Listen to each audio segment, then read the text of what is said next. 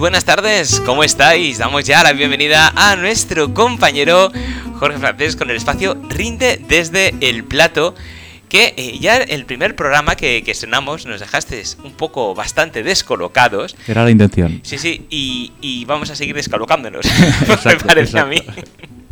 Pues sí, mira, eh, siguiendo el hilo del programa anterior, eh, era un programa que quería centrar un poco en el tema de los mitos, pero me di cuenta de que no abordamos ni un 15% de lo que yo tenía previsto hablar. O sea, es el tema de los mitos de nutrición es inabarcable. O sea, nos podríamos tirar días y días hab- hablando. Sí, eh, aquí eh, tenemos también un mito. Hay gente que piensa que media hora es mucho tiempo y hemos visto que es un mito. que se es un pasa mito, enseguida. exacto, es un mito. Una cosa es lo que tengamos sobre el papel y otra cosa es lo que se acaba desarrollando al final. Bueno, pues eh, vamos a seguir rompiéndonos los esquemas. ¿Qué le vamos a dar? Vale. ¿Qué, te qué me dirías si Sí. yo te digo que si me salto el desayuno, mm, engordo? ¿Lo has escuchado alguna vez? Uy, pues alguna vez lo he escuchado. I- igual que es bueno no desayunar, que, que es bueno para que el cuerpo se, au- se autofagia, que se coma a sí mismo. sí, sí, El, el- el- el mágico ayuno intermitente. Exactamente. Pues va, me la voy a jugar. Eh, falso. Depende. Yo digo, habrá cambiado, no, no, no, no, no, el depende sigue ahí. No, a ver, realmente, eh, cuando digo depende, me refiero a que esto se suele asociar a que eh, eh, si nos saltamos el desayuno, pues es posible que vayamos con más apetito el resto de ingestas. También otros mitos que, que siempre se ha asociado el desayuno con la comida más importante del día, porque es el momento que nos, nos levantamos. A ver, realmente eh, nos vamos a encontrar con mucha gente que se levanta y no tiene apetito. Incluso forzarle a comer va a ser contraproducente para esa persona, le puede llegar a incluso a sentar mal la comida. Entonces, en estos casos, ¿qué hacemos? ¿Es cierto, no es cierto? Obviamente lo que has dicho tú es un mito totalmente falso, pero eh, lo de que eh, este mito se haya extendido, pues es, es- más que nada por eso, por el tema de que eh, se suele asociar a que tengas más apetito en las ingestas posteriores, igual que esa gente que a lo mejor come el descanso a las 2, 3 y hasta las 9 y media, 10 que llega a casa no come nada. Entonces tenemos ahí una ventana de horas que no ingerimos nada. ¿Qué pasa? Que llega, se suma el cansancio del trabajo, se suma eh, pues que no nos apetece cocinar. ¿Y qué pasa? Pues que llegamos, llegamos cansados y elegimos la opción más insana, la más rápida. Y un poco yo creo que, que podría derivar de esto, ¿no? El tema de que el desayuno es eh, engorda eh, si nos lo saltamos. Claro, porque eh, vas con. O sea, no engorda porque no desayunes, engorda porque lógicamente si no has comido nada, luego vas con más hambre. Y es como cuando dicen que no vayas con hambre a comprar al supermercado. Exacto, no, no, totalmente. Totalmente. Un- eso es un buen... Pues mira, has hecho sin saberlo un favor a, a muchos niños, porque muchas discusiones, nada más levantarse, desayuna, que tienes que cargar el cuerpo con energía, toma el colacao, la magdalena, las tostadas, todo, Sí, cómetelo sí, sí, todo, sí. aunque no tengas hambre, que eso es lo más importante y tienes que ir todo el día con, con eso en el estómago. Exacto. Sobre todo lo que has dicho tú. Tómate el colacao, tómate las magdalenas. bueno, ya eh, son, son creencias, ¿no? Creencias que, bueno, la intención de este programa es un poco, pues, eh, desmentirlas. Estupendo. Bueno, pues eh, otro más al saco. Este también es bastante popular. a ver. Cuando vamos al- a la línea de supermercados y vemos los típicos productos etiquetados como bajo en grasa, sin azúcar, light, Sí. quiere decir que engordan, porque odio la palabra engordar, siempre tenemos que tener en cuenta que un alimento no engorda o adelgaza, sino que un alimento tiene X calorías. Y nosotros empezamos a acumular grasa cuando consumimos más de lo que gastamos. Entonces, el término engordar es un es una concepción que yo me gusta intentar eliminar de- del pensamiento de la gente porque, ya te digo, eh, se- hace que se, se juzguen alimentos, se, se, digamos, se demonicen Sí. ciertos alimentos cuando realmente hay, se puede comer de todo, pero en su justa medida. Entonces, eh, un poco lo que te comentaba de estos, eh, de, estos, de estos alimentos, de estos mágicos alimentos. A ver, realmente, eh, si nos encontramos en la línea de supermercados con algún, con algún producto que vaya etiquetado como sin azúcar, Sí. posiblemente sea un producto no orientado a la pérdida de peso, sino más a un público que tiene algún problema en el metabolismo de- del azúcar, ¿vale? Como podría ser un diabético. Pero tenemos que tener en cuenta que el resto de ingredientes siguen siendo insanos. Si hablamos de galletas, de bollerías, etcétera. Siguen siendo grasas de mala calidad, eh, ingredientes, mm, a pesar de que no lleven azúcares añadidos, sí que llevan harinas refinadas, etcétera. Ajá. Un poco va en esa línea. Sí, fíjate que yo eh, eh, conozco a muchos y muchas que cuando sacaron el chocolate con sin exceso de azúcar o chocolate bajo en calorías, ya lo tomaban, pero yo creo que se sugestionaban y decían, no, no, me voy a tomar este chocolate porque no engorda. y entonces tenían la excusa perfecta. No, eh, ahora es curioso porque yo no paro de ver noticias mm, relacionadas con productos que va sacando Mercadona. Que, bueno, estos titulares mágicos de eh, los chicles adelgazantes de Sí, Mercadona. sí, lo último es la, la bebida, La bebida. adelgazante de Mercadona que todo el mundo va a querer. sí, sí, sí, sí. Y luego lo lees, y sí, lo lees, eh, es una infusión, un té, que tendrá muchas cosas, y te pone coletilla. Esto tiene que ir acompañado de una dieta sana y ejercicio, entonces no está adelgazando nada. Lo que, ahí está, es, es marketing, amigos, Sí, sí. porque al final te está diciendo, esto no sirve, l- per- perdón por la palabra, para una puta mierda, pero lo que sí que va a funcionar es que hagas dieta y ejercicio. Claro, claro.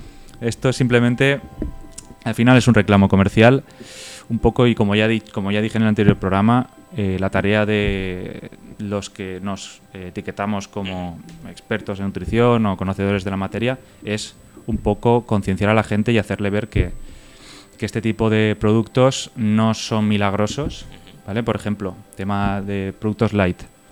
Esto es algo que ya se habla mucho en redes sociales, pero nunca está más de más recordarlo. Un producto light no es un producto adelgazante. Un producto light simplemente tiene un 30% eh, normalmente menos de calorías respecto al producto original. Pero sigue siendo un producto.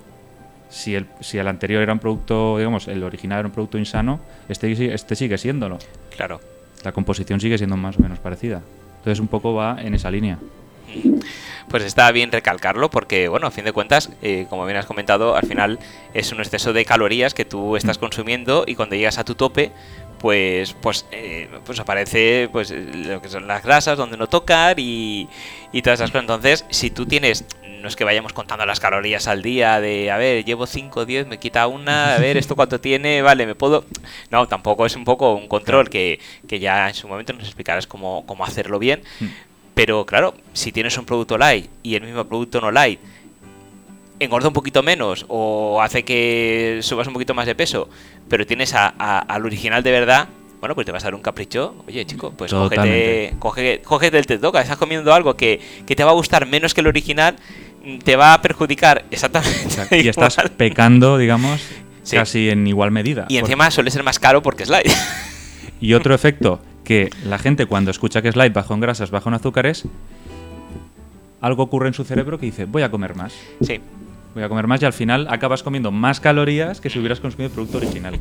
Entonces, es lo que digo. eh, La, tener, tener presente estas cosas es importante a la hora de ir Sí, al supermercado. Co- Correcto. Pues he apuntado porque nos va, nos va a venir muy bien este, este detalle que nos has indicado. Mira, otra cosa que, que me parece también interesante eh, recalcar es el tema de, esto sobre todo con los niños pequeños, los multivitamínicos.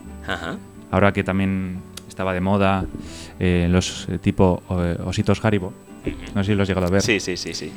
Eh, bueno, y ya no solo en adultos también. eh, cuando me encuentro mal estoy constipado, multivitamínico.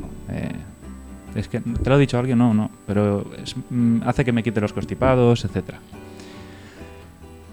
Obviamente este mito es falso. Quiero decir, si te encuentras mal, primero ves al médico. Obviamente es, es algo, de, es algo obvio, pero bueno, hay gente que no lo tiene muy claro.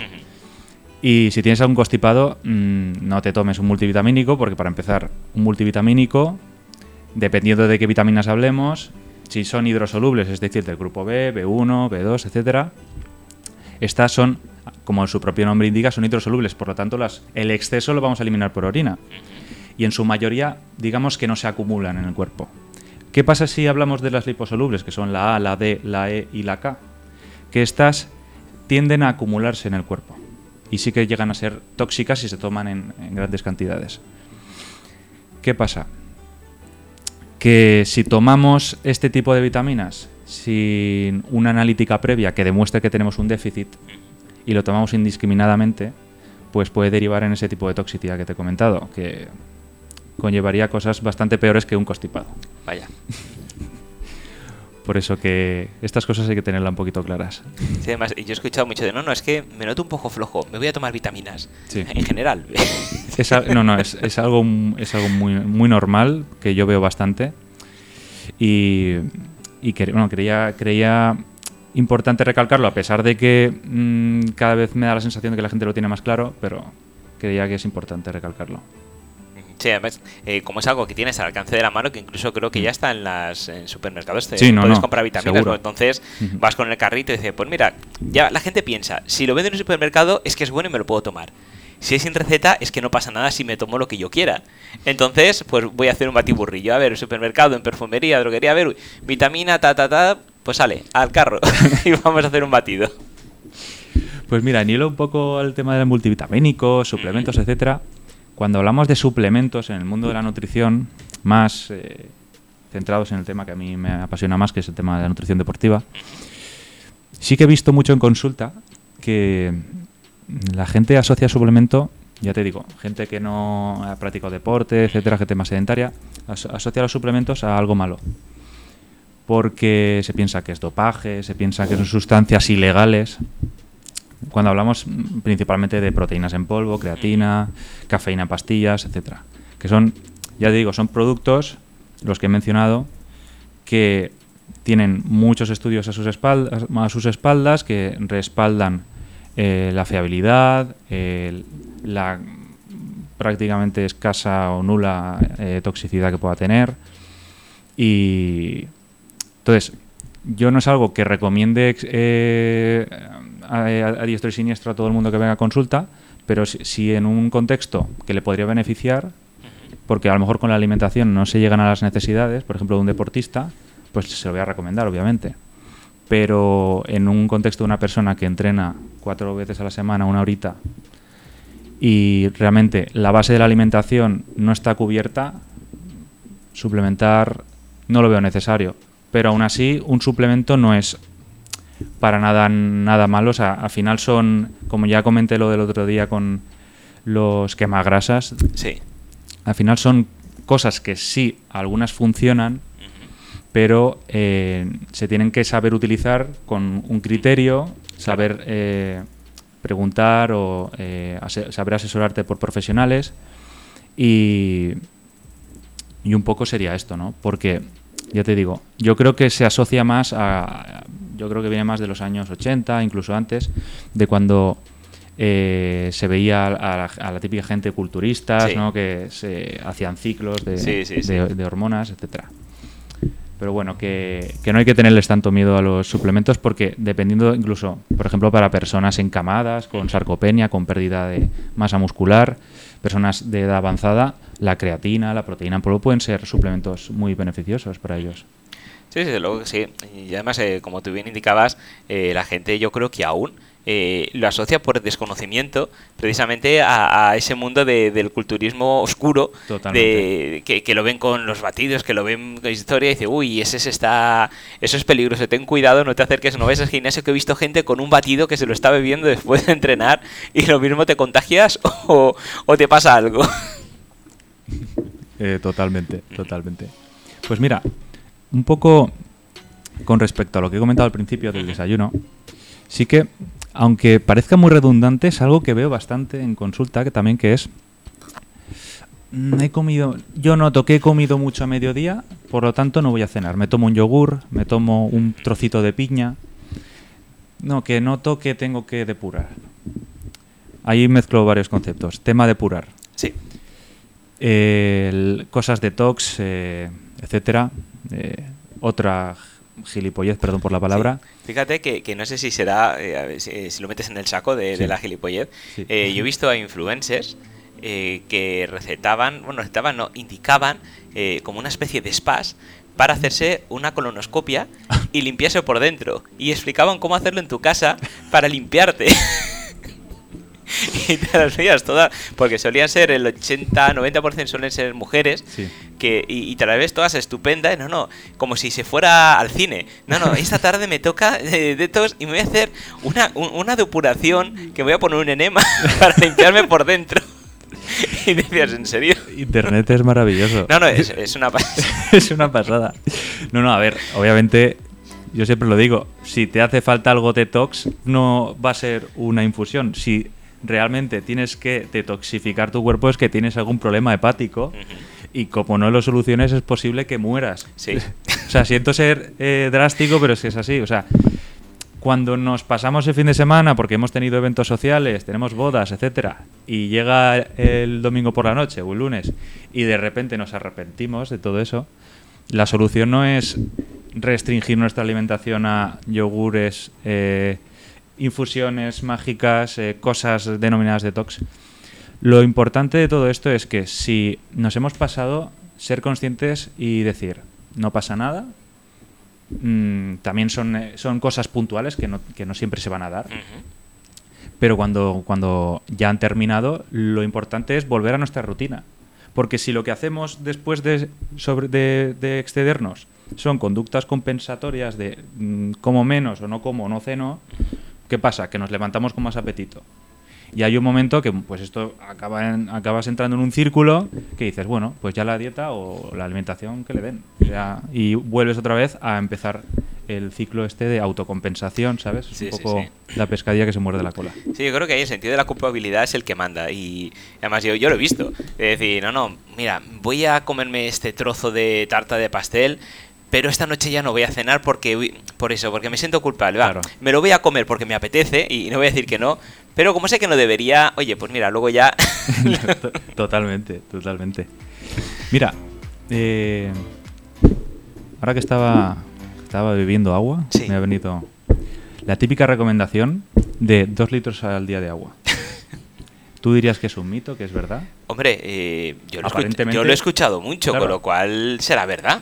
Aparentemente es verdad. Obviamente no, he- no, lo, no lo vengo a, no lo saco aquí como si fuera un mito como tal, sino la recomendación que lo que comentaba el otro día de eh, tenemos que tener en cuenta que cuando se dan recomendaciones no se dan a toda persona de forma individual, sino que son generales. Claro.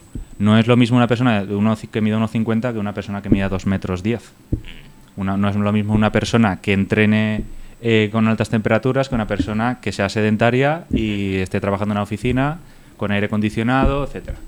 Entonces, va a depender la edad, va a pende- depender el sexo, va a depender la actividad física, la humedad, eh, la temperatura, muchísimos factores que no se ciñen a esos dos litros. Por eso sí que es una recomendación ya te digo, no es más desmentir el mito, sino aclararle el hecho de que, porque mucha gente, a lo mejor eh, gente muy, muy alta o muy, o muy pequeñita o muy, muy bajita, que te dice, yo llego a mis dos litros. Digo, si realmente, a ver, nosotros tenemos un mecanismo fisiológico maravilloso para regular la hidratación, que es la sed. O sea, sí que es verdad que a medida que eh, eh, envejecemos, este mecanismo mm, deja de, ser tan eficiente, pero en principio, eh, a nivel hipotalámico, nosotros regulamos la sed. O sea, regulamos la hidratación a partir de la sed. O sea, cuando nuestro cuerpo siente que está perdiendo eh, agua por el sudor, por la orina, por, por las heces, etcétera, eh, el mecanismo es la sed. O sea, que mm, realmente, eh, más que las recomendaciones de yo tengo una botella de dos litros, me la tengo que acabar al, al finalizar el día, un poco es intentar aprender a escucharse, a saber cuándo realmente tienes ganas de beber, un poco igual que con la alimentación. También hay que es un poco lo que se denomina alimentación consciente, saber cuándo tienes que eh, realmente hambre o cuando tienes apetito. Porque hambre sí que es una cosa fisiológica, apetito es una cosa más, pues, hedonista, ¿no? De, de más que nada, pues eh, el apetito se suele corresponder con, pues, con más el placer, ¿no? Más que cubrir necesidades fisiológicas, energéticas, etcétera. Me estoy enrollando hoy mucho, ¿eh? No, no, que va, que va, no, me, me parece muy interesante porque además yo eh, eh, sí que he escuchado, bueno, yo hay mucha gente que han dicho, no, no, aunque no tengas sed, tienes que beber. Tú ten Mm. tu vaso de agua, tu botella y cada horita ponte una alarma y ves echando un trago. Oh. Porque tienes que beber, sí Claro. o sí, aunque no tengas sed. No, yo sí que es verdad que es lo que te comentaba. En gente, en, en principio, sana, eh, de edad mediana, joven. Claro, en principio, el, el- si no hay ningún problema, el tema de la sed debería funcionar bien, pero a medida que vamos envejeciendo, lo que te he dicho, a las personas mayores se les olvida siempre beber. A mucha gente se le olvida beber cuando, bueno, incluso joven, pero me refiero, con la edad se va perdiendo esa capacidad. Entonces sí que vendría bien eso que has dicho de por lo menos tener la botellita delante, algún pequeño recordatorio, porque eh, sobre todo eh, si vienen temporadas de calor, para gente mayor sí que es importante eso, que, que se mantengan bien hidratadas. Estupendo, pues apuntado queda. Importante, eh, hidratarse con agua. Sí, sí, sí, sí. sí. Nada de vodka, ni de, ni de cerveza, ni de vino. Sobre todo en verano, sí que he visto muchas veces, no es que tengo sed, voy a tomar una cervecita. No. Sí. Bueno, sí. eh, te, te da la sensación de que te estás hidratando, pero es al revés. El alcohol lo que hace es deshidratarte realmente. Eh, voy a sacar un tema que, aunque ya no está tan de moda, sí que eh, hay gente todavía que sigue pensando que esto es verdad. Lo de las dietas disociadas, ¿te suena? Me suena, pero no sabría decirte de qué es. Mira. Sí que lo he escuchado, pero no... Eh, claro, es que ahora están de moda otras, otras dietas. Pero estas, eh, yo me acuerdo cuando empecé a estudiar nutrición, que las dietas disociadas eh, se fundamentaban en que eh, los hidratos de carbono y las proteínas se tienen que tomar por separado, porque si las tomas juntas, engordan más, porque la eficiencia de las enzimas de digestivas es peor. Vaya. Pues, aunque no lo creas, esto hace tiempo se extendió muchísimo. De hecho, salieron muchas dietas eh, con nombres que no recuerdo ni quiero recordar. Pero un poco es eso. Entonces, obviamente, si hay gente que todavía lo piensa, es un mito como una casa. Mm, nosotros podemos comer grasas, hidratos de carbono y proteínas a la vez que nuestro sistema digestivo tiene capacidad perfectamente para digerir Claro. cada nutriente. O sea que está para afuera también, por si alguien seguía pensando que era verdad.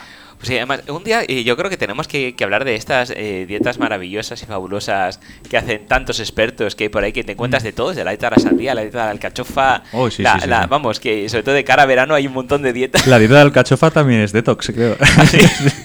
Esas, eh, eh, todas las famosas y, y famosos, no, no, yo es que eh, me acuerdo, fíjate, porque me hizo mucho gracia el titular de Rocito ha perdido Ah. no sé cuántos kilos y tiene una espectacular figura gracias a la dieta de la alcachofa. Sí, sí, sí, sí. Y evidente todo el mundo hacer la dieta de la alcachofa. No, no, te vas a encontrar, ya te digo que Internet es maravilloso y te vas a encontrar de todo. Pues sí, un día yo creo que nos dedicaremos a, a- desmontar estas maravillosas No, dietas. no, no. Yo, yo te lo digo, o sea, habría muchos programas, podríamos llenar muchísimos programas solamente eh, abriendo titulares de periódicos. Y sacaríamos cada cosa que alucinarías, alucinarías. Mira, eh, si te digo que el pescado tiene mucho mercurio y deberías eliminarlo de tu dieta, Eso lo he escuchado del atún. Del atún solo. Eh, eh, en concreto del atún. Del atún, bien. Porque, porque me gusta el atún Mm. y, y me decían, no comas tanto atún que es malo porque tiene mercurio y te vas a intoxicar. Claro. Y del salmón creo que también lo, lo he escuchado. Del salmón es posible que lo hayas escuchado. Realmente, a ver, es más que un mito, es una verdad a medias porque mucha gente a raíz de esto, ya como era un poco de comer pescado, ya les ha venido de lujo para eliminarlo de... No, no, ya, pues ya puedo, ya puedo comer ternera, ya puedo comer pollo, etcétera. No. A ver, el pescado es totalmente necesario, o sea, no vamos al contexto de que ningún alimento es estrictamente necesario en una alimentación, se puede llevar una alimentación vegana cubriendo todos los requerimientos perfectamente. A lo que me refiero es que un pescado, sobre todo si hablamos de pescado azul, nos eh, proporciona un, digamos, una cantidad de nutrientes de muy buena calidad, proteínas encima de muy buena calidad. Eh, entonces, ¿qué pasa con esto? El mercurio realmente donde más se acumula es en pescados grandes y viejos, ¿vale? Como puede ser un tiburón, puede ser un, emperador, ¿no? El pez espada, eh, el atún, por ejemplo, pero no en todos los no en todos los pescados hay mucho mercurio. Entonces, lo que sé que se recomienda es que en este tipo de pescados que son grandes y, longevos, sí que se reduzca el consumo. Pero, por ejemplo, un- latas de atún, podemos tomar cuatro o cinco latas a la semana perfectamente. No hace falta que la eliminemos de nuestra dieta. Entonces sí que sí que he visto también esto que hay más miedo con el tema del mercurio, pero, pero nada más lejos de la realidad. O sea, ya te digo, puedes consumir de forma moderada o elegir aquellas opciones que sean pescados más pequeños, eh, pero, pero siempre podemos escoger aquellas que sí que tengan más mercurio, pero consumiéndolas, pues, si hablamos de pescado fresco, un filetito a la semana, dos filetitos, pero, pero tampoco hace falta eliminarlo. No nos volvamos locos en ese sentido. Perfecto, pues apuntado queda. Además, fíjate lo del atún, eh, me parece interesante porque en, en algunas dietas que, que he visto de compañeros que iban al gimnasio, eh, todas las tardes o casi todos los días de semana, merendar dos latas de atún, almorzar una lata de atún. Y decía, "Pues mira, te vas a ir atún por las orejas, muchacho, tanto Ya, atún, ya. tanto atún". Sí, a ver, sí que es verdad que ahora en un- en- vivimos en un mundo que todo el mundo tiene prisa, que todo el mundo tiene poco tiempo para cocinar, y sí que es muy recurrente que si te haces una ensalada de pasta, de legumbres, etcétera, tires de la lata de atún. Sí. O tires de, ahora que está también muy de moda, el pollo típico braseado que Ah, ya viene claro, cocinado, sí, etcétera. Sí, sí, sí. Sí que, pues eso, que este tipo de alimentos que no requieren cocción, no es lo mismo que cogerte un filetito de merluza o unas sardinitas, que es más engorroso cocinarlo si tienes poco tiempo, y el olor también. Que, entonces, mm, realmente es eso, que a, a modo resumen, que sí se pueden consumir estos pescados que son ricos en mercurio, no todos los pescados son ricos en mercurio, y que todo en su justa medida se puede tomar perfectamente. Lo que, igual que ocurre, esto me lo comentaba un familiar mío, el tema del arsénico en el arroz, que ahora también hay eh, más polémica con el tema de que las papillas para bebés eh, deberían llevar un control con el arsénico, las tortitas de arroz típicas, o Sí. sobre todo las de arroz, también llever- deberían llevar un control de arsénico. Sí y se ha visto en, en algunas tomas de muestras que, algunos productos destinados a bebés superan los límites. Entonces, vuelvo a decir, eh, hay alimentos que no, yo no soy experto en alimentación infantil, pero sí que hay alimentos que deberían restringirse hasta cierta etapa del desarrollo del, del niño, pero, pero tampoco quiero decir, si ya el niño tiene 2, 3, 4 años, tampoco no vamos a darle tortitas de arroz o no vamos a darle papillas de arroz si, si le apetece o puede tomarlas. Claro. Fíjate, yo es que eh, soy muy mal pensado Mm. y yo pienso que a veces los medios de comunicación por intereses comerciales nos llevan a ingerir un producto o ingerir otro según las tendencias. Porque ha habido veces que decían, por ejemplo, el pollo es malísimo con la gripe aviar, no consuméis pollo, comer conejo que es muy sano, que tiene tal. De repente, no, ahora el pollo es buenísimo y podéis consumirlo. Con los pescados lo mismo. No comáis pescado porque tiene mercurio, tiene anisakis y tiene de todo. Exacto. No, eh, no. Luego, sí, tenéis que consumir. Es decir, es que incluso hasta con las hortalizas, con las verduras, con las frutas, y es como que son tendencias que nos, nos van llevando según Claro. etapas, y al final dices, bueno, entonces, ¿qué hago?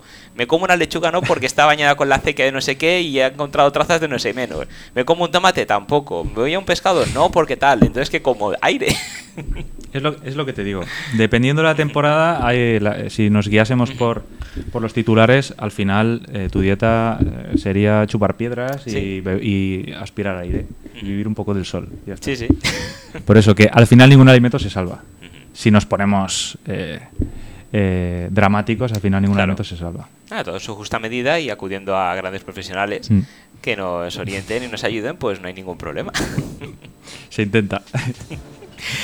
Pues estamos ya llegando al final de- del espacio. No sé si nos quedan más mitos, si no seguiremos desmitificando mitos, porque es una se- me gusta mucho este estos tips que, que estamos dando. Pero como hemos dicho, eh, lo más importante es acudir a grandes profesionales para que nos asesoren y nos escuchen. Eh, la gente que nos está viendo, pues está viendo durante toda la transmisión eh, el teléfono de nuestro compañero, el nombre, pero para aquellas personas que no tienen el placer de, de vernos, pues que nos escuchan solamente, eh, cuéntanos cómo podemos contactar contigo.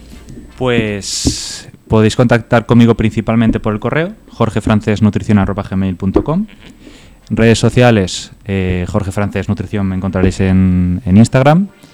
Y teléfono, pues te lo digo ahora mismo porque Perfecto. el del trabajo no me lo sé de memoria. O sea que te lo tendría que decir. Bueno, pues te lo digo yo. 613-147-185. Perfecto, te lo sabes muy bien. Sí, sí, hombre, es que lo tengo yo de- todas las noches le llamo y digo, y digo, Jorge, te mando la foto de la cena, ¿me das el visto bueno o no? Te doy el check. Y él me contesta siempre, depende, y ya me fastidia. Eso lleva mucho depende, exacto. Sí, sí. En fin, pues nada, seguiremos dependiendo de tus sabios consejos en el siguiente espacio. Muchísimas gracias. Muchas gracias, Pepe. Hasta luego.